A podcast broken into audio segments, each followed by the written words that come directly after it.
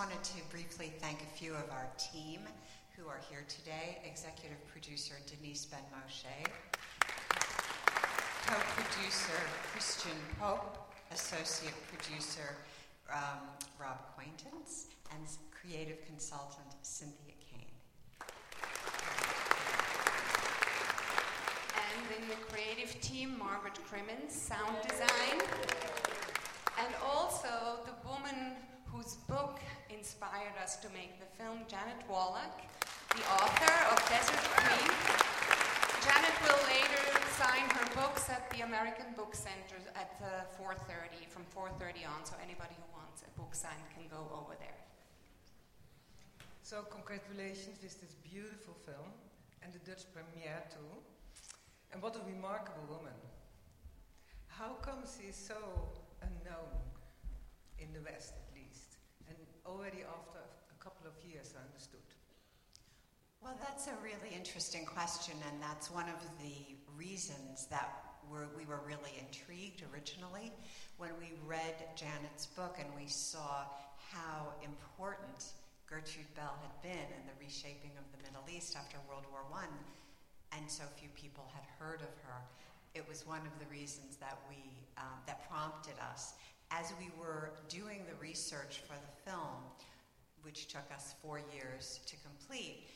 We became aware that in many, many of the memoirs of Gertrude Bell's colleagues, she was not mentioned at all, even though we had the documentation that she was at every meeting.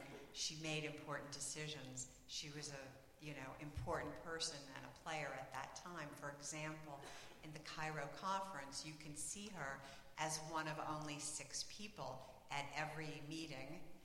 The, some of the men who wrote memoirs of that period of the conference totally do not mention her. So that really um, started to become a pattern. So that sort of um, strengthened our resolve to do the film. Yes, and even we recently, a new book about T.E. Lawrence came out two years ago, Lawrence in Arabia, and even in there she was not mentioned, not even in a footnote. Wow. Oh. Wow. So the explanation is the man just left her out of history. Yes, well, it, it depends whose memoirs you read. You know, and the amazing thing was in this uh, biography that Sabina mentioned, he talks a lot about, the author talks a lot about Gilbert Clayton and as being T.E. Lawrence's direct military supervisor.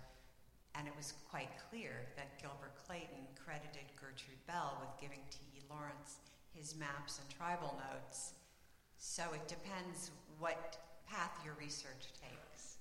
Yes, and also I think um, uh, you know there is a certain resentment to women when they have achieved a, a kind of power. For example, one of our advisors, uh, Priya Satia, made this really interesting statement about um, men exploring the desert. You know, the early British explorers in the desert, and that was all wonderful and great. And the minute a woman actually did it, it diminished their own achievements. So it was, um, you know, a, a sort of a damper on their oh. own. Some of our contemporaries describe her as unfriendly, not likable, arrogant. Um, how do you look at her after four years of being together with her? I think for us, what was interesting is that she is a complex character. I mean, I think any character, if they're one-dimensionally, you know, always, you know, uh, positive and, and in the best line, uh, they become a little duller for storytelling. And she really is a very complex character. And as we were digging into her letters, we really also saw the struggle that she led behind it. And so the admiration for her really, um, you know, became more and more for us. And and we were able to see that for example, just the, the museum itself, it was a battle for her to try to get that museum established, and she she constantly fought all kinds of, um, of objections against her own ideas and her own um, uh, goals, and so uh, the admiration is there for her and her achievements.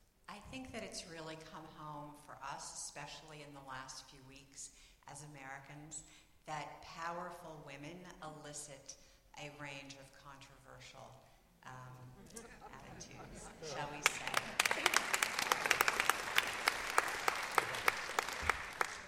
So it even has to be sexless, sexless, be, being so, being there in this way as well. Exactly. Yeah, and uh, often they're, the, the, the things that are being pointed out my, by men is whether they, they look beautiful or, you know, only in, with a veil. Their voice. Uh, it's all about the out, the appearance, and less about, you know, their achievements.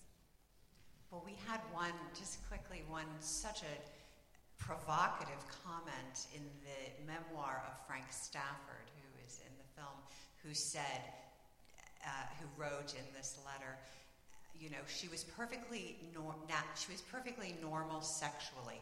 There was never any whiff of impropriety.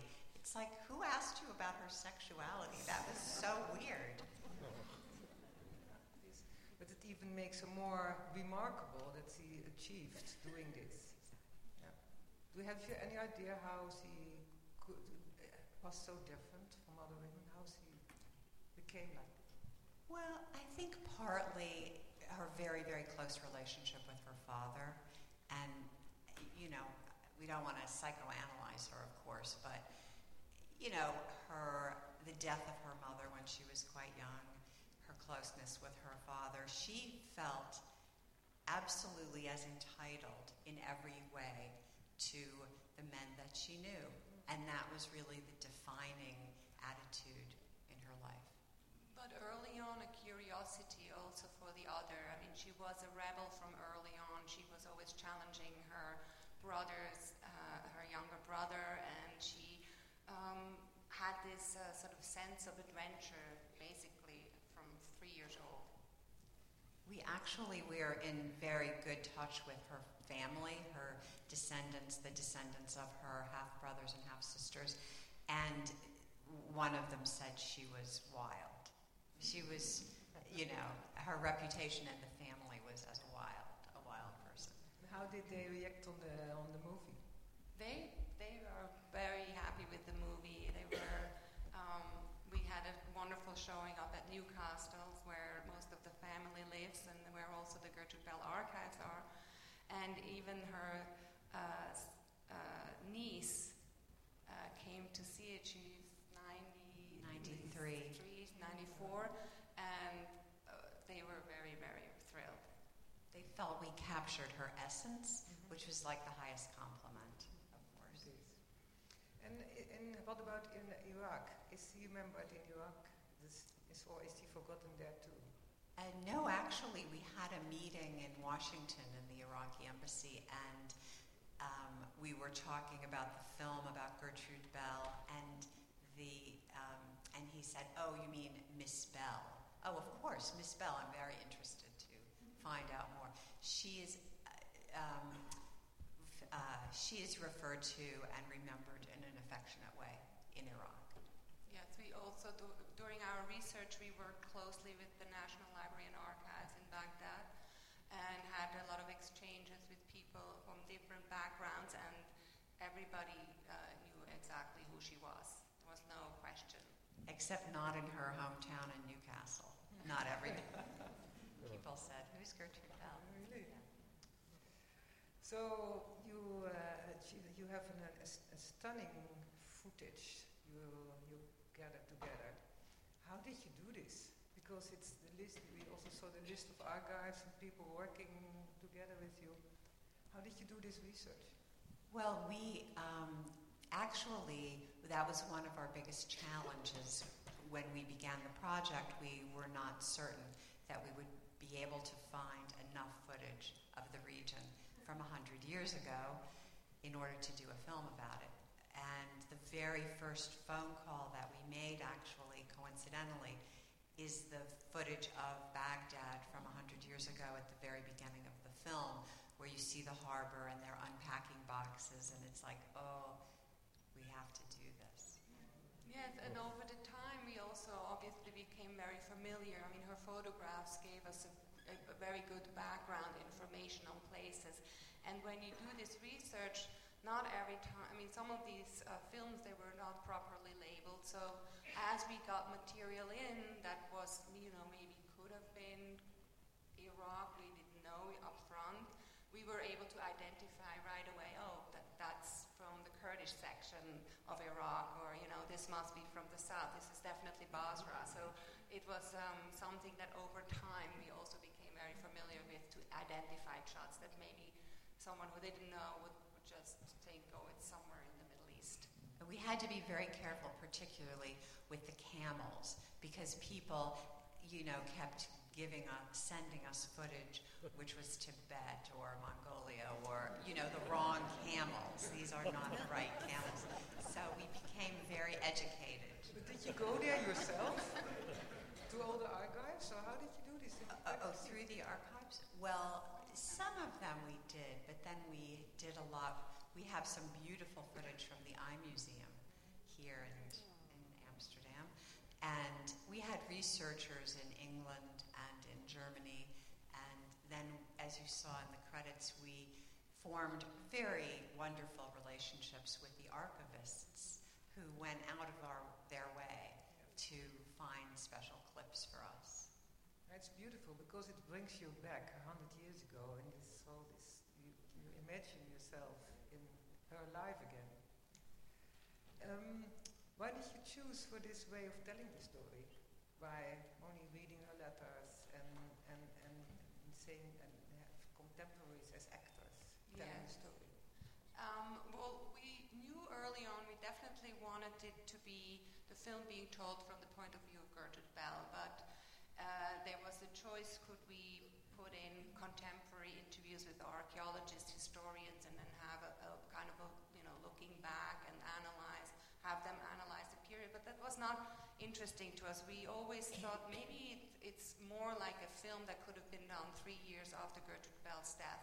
So we, as we researched and found all these primary source material, memoirs, letters written about her to, from you know her colleagues and her family, we decided that wouldn't it be interesting to have these people actually speak to camera and become sort of the dialogue between Gertrude Bell and the, her colleagues, her family, the people that surrounded her. And, and we made very sure, we had sort of strict rules that they had to be, if they weren't alive after 1930, they could not be on camera. Uh, they ha- I mean, they had to be alive at that moment. So, for example, when you hear only voices, the, we, these people had already passed by 1929, 1930. And uh, we also were very strict about, obviously, the primary source material. A lot of people have asked, well, why didn't you interview Hugh Bell, her father? He is such an important character. Well, unfortunately, we did not find anything that he had written we, about his daughter. We knew there was a diary, but we did never find it, and there is a rumor that it may have been burned by Florence Bell at some point. The other thing that we were very aware of is that together the film, we were very aware of the conflicting narratives of the establishment of Iraq and the Middle East after World War I. So that's why we felt it would be really great and sort of important to have the primary source material so that we weren't having to deal with a bias from a historian or someone looking back. So it really was time.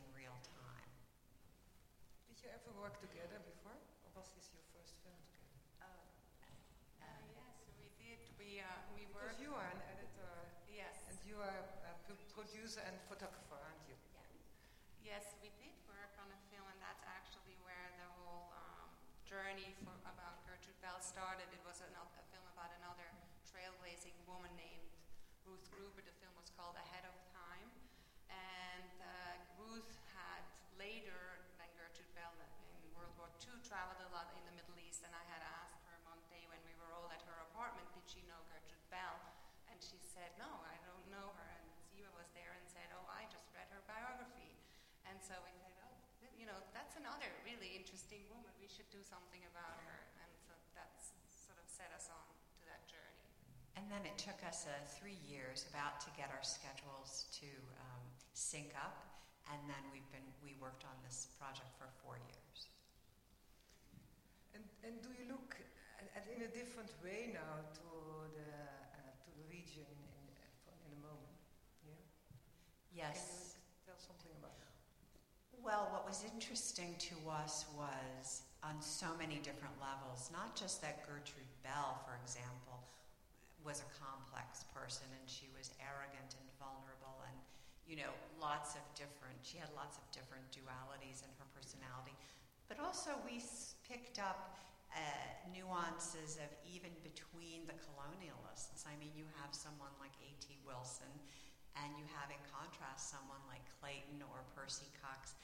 Just in the being inside so many different people's heads during this period, it really was able to really broaden us.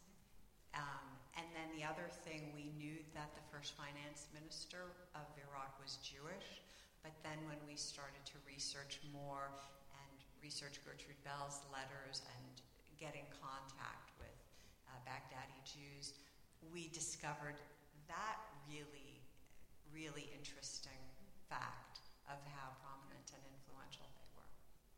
But, uh, and it was also from the beginning, as we read um, all this material, clear there were inherent parallels to what's going on today or even in 2003. In fact, when we started the film, 2003, American invasion was over, uh, troops pulled out, but then by the time we finished the film, the whole Middle East blew up again with ISIS and everything. And to just see the same things happening 100 years ago, again today, or even 10 years ago, it's, it's frustrating and it's aggravating, and it is really something that gave us even more impetus to bring this film out.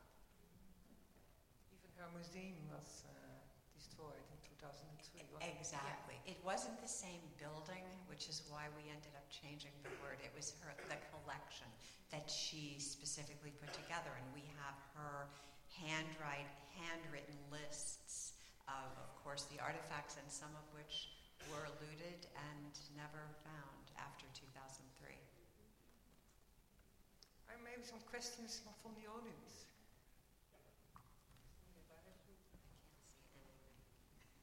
Is there some microphone? Yeah.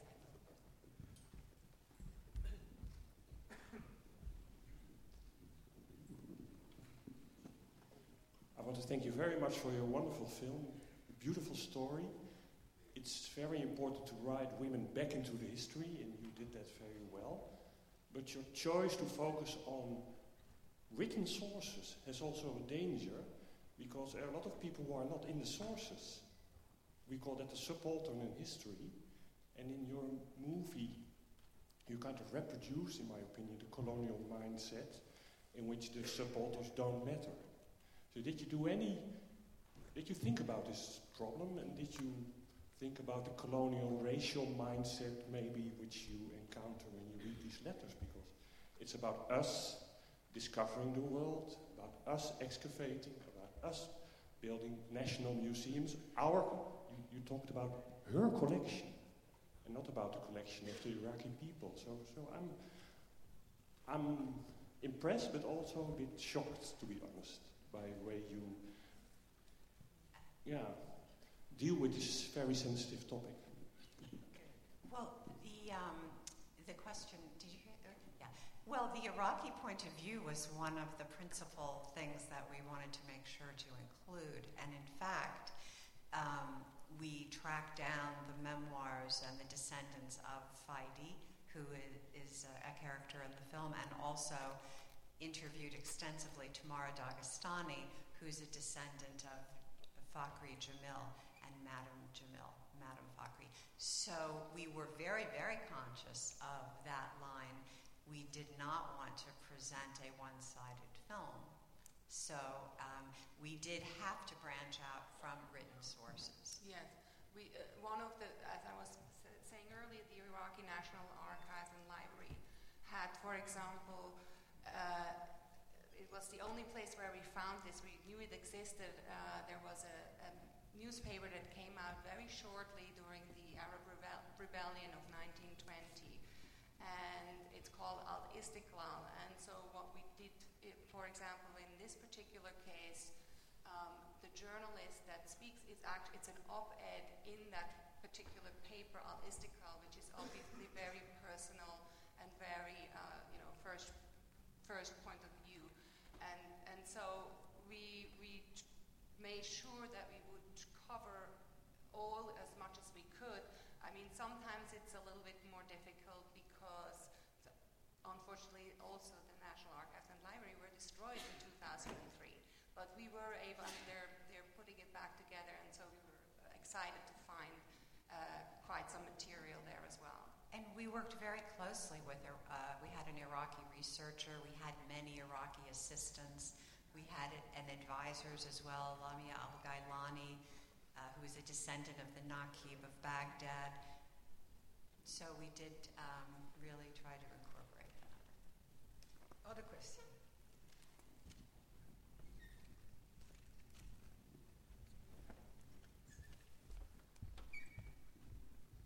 Yes, hello. My name is Johan Wolthuis. I'm from the city of Arnhem. Uh, my compliments for your enormous research and this fantastic work. However, uh, my most famous movie is a movie from David Lean from the 60s. You can hardly guess which one Lawrence of Arabia. so I was very interested to see the story. And last year, I was saw in summer in Germany a film, Queen of the Desert, with Nicole Kidman, which is exactly the story of Catherine Bell. But it disappeared immediately from the cinema locations. The, uh, and I was in the cinema, there were only five persons sitting in the cinema. So, did you see that movie?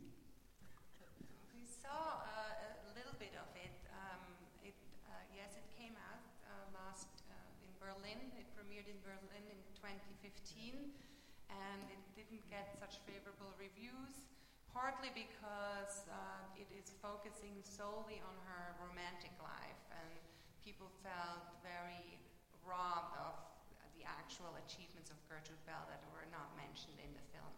So, uh, well, we didn't see the full film yet. It has not been released. Somebody else? Ja, hij was net ook al, dat moet... Korte vraag. Um, my compliments for your movie, very good. Um, it feels like a very expensive uh, production with all this archival footage. Was it easy to get it financed or find partners, networks to participate in this project? Well, it, that was uh, quite a challenge, and we were very fortunate um, at the get go to find two people who were willing to help finance the film uh, you know, right off the bat, and then we applied and received two National Endowment for the Humanities grants. But because our film is historical in nature, most of the funding these days in the States is for social commentary, advocacy films, social issues. So we had a very hard time sort of navigating our way around that. And National Endowment Humanities was fantastic. Our private donors and executive producers were fantastic. And then we have a, a pre buy deal with Arte, which was fantastic. Also. And we did a Kickstarter campaign. Yes. That was very important because that was early on. One of the things we wanted to make sure is that the film really would hold up on the big screen, and we went to ask the archives to go back into their vaults and rescan the negatives that hadn't been scanned and or scan them at some point, uh, some of them had never been scanned, and make it available so uh, it's now digitally available, everything that we had scanned for other filmmakers to use as well. And that campaign, that Kickstarter campaign, really gave us, uh, you know, a whole following of people that were equally interested in Gertrude Bell and in the process of making this film.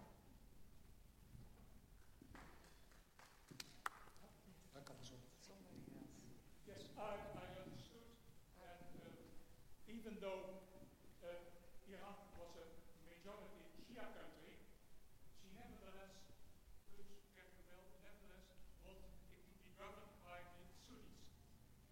And she gave a reason for that, but that seems not very convincing. What do you think was the real reason? Well, we put that into the. Yes, the question was she, um, even though Gertrude Bell said and acknowledged that it's a Shia majority in Iraq, she was advocating for a Sunni ruler, and he wanted a little bit more explanation about that. Um, so, yeah, we felt that that was really important to include in the film because that was her attitude, and we need to understand that. Um, she did not have as much contact with the Shia because, as she writes, they would not speak to her without a veil on, and she would not put a veil on. Also, it's important that she was very secular. Gertrude Bell was, in fact, an atheist. She was not religious, and she was, she was very concerned about the potential for religious leadership. That would not have been the direction that she would want for Iraq. Um, and those are two. Those are a few of the reasons that her her connection with the Shias was not as solid as with the Sunnis.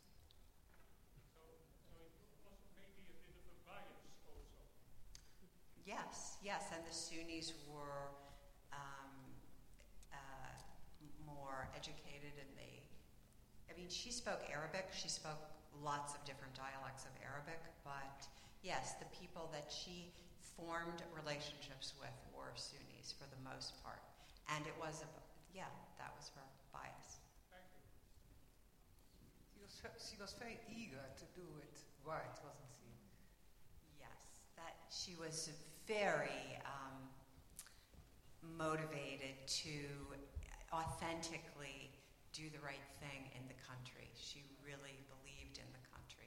And, and maybe when, we, when uh, Dorothy Van Ess refers in the film to, you know, that the, that the election was a little bit obviously um, uh, rigged, uh, was because also the Shia um, often were Persians and therefore didn't really have an Iraqi, uh, were not considered Iraqi, so then they were also not allowed to vote or to be in government.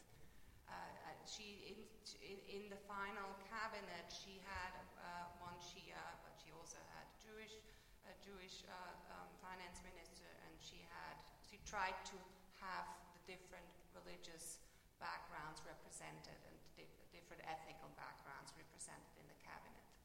I mean, one of the things that we would say looking back that was perhaps naive was that very same thing. She wanted to be inclusive because she felt that if she was inclusive, that everyone would work together. But in fact, it started a lot of, you know, petty competitiveness.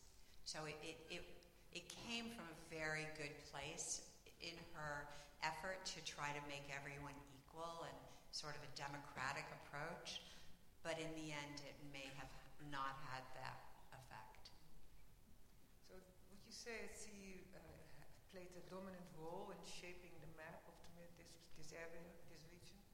She was um, mostly um, involved with creating the southern border. That was the area that she had traveled largely, and she knew the tribal leaders in that area, and she worked closely with them. Actually, they they came to her office and they would discuss about where the where the border uh, should possibly be. The the northern border border with uh, Kurdistan uh, was done after her death, uh, so she wasn't part of that. One more question, or do we have to? First of all, I have I just want to ask why in the conference of Sorry.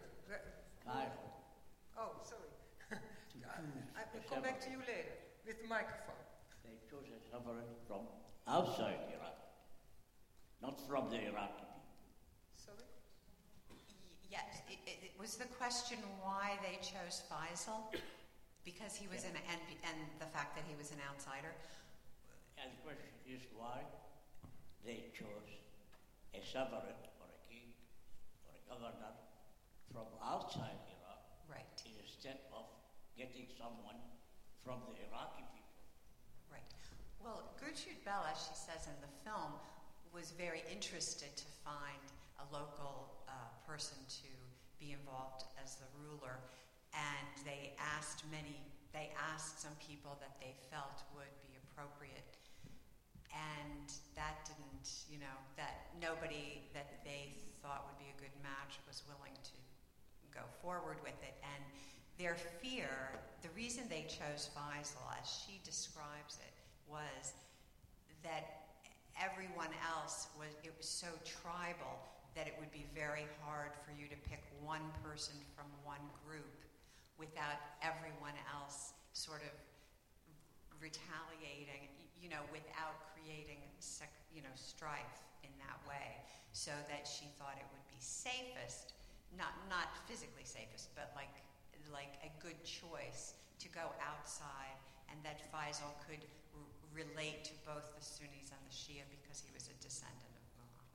Yes, and the, pro- the problematics that we also see obviously now today and that Dorothy Van uh, Exactly. refers to is to try to create this nation out of all these different people that each want to be, you know, each want to be heard and each have their own reasons for existence and for, for interest is uh, it will take forever. It will take many, many years. And so, in order to appease everyone, they decided to bring out someone from the outside. But you can wonder today, uh, clearly uh, wonder today, that maybe a republic would have been better. Maybe the three Bayats of Basra, um, Baghdad, and the north uh, would have would have been a better idea to just leave them not as a state, but leave them separate.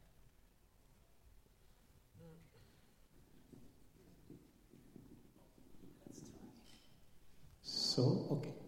Uh, first of all, if the movie already said what I'm about to ask and I missed it, I apologize. So my question is, is curiosity. Uh, this young girl, 24, 25, graduated in Oxford and now she wants to go somewhere adventurous. She could have gone everywhere in the world. She could have gone to Africa, to China, everywhere. Everywhere was the British influence. So why did she choose Tehran? Well, the interesting thing is, uh, why did she choose Tehran? Oh, because her um, stepmother's brother was ambassador to Iran, to, to Persia. That's why. And she got an invitation to spend time with him and live with them. So that was her. And she did actually travel the world, as wealthy Victorians did at that time, with different family members. But Tehran, which she graduated when she was 19 or 20, I think, from Oxford, was her first step outside her. And, and the Rosens, who she meets there, the, the German ambassador, they were later in, in Jerusalem, and so that was one of the reasons then she went to Jerusalem. But uh, she really, I think, falling in love for the first time and being in another country, those two things combined probably really sort of made her passion for the East blossom. Well, I think we have to come, we came to the end. Do we have one, one other question? Do we have a uh, new project you want, you're going to do together? Many. Well, we're, we're percolating. We're percolating. But we're not there yet because we're still like giving birth to this one. It's a long birth. Put her back on in history. You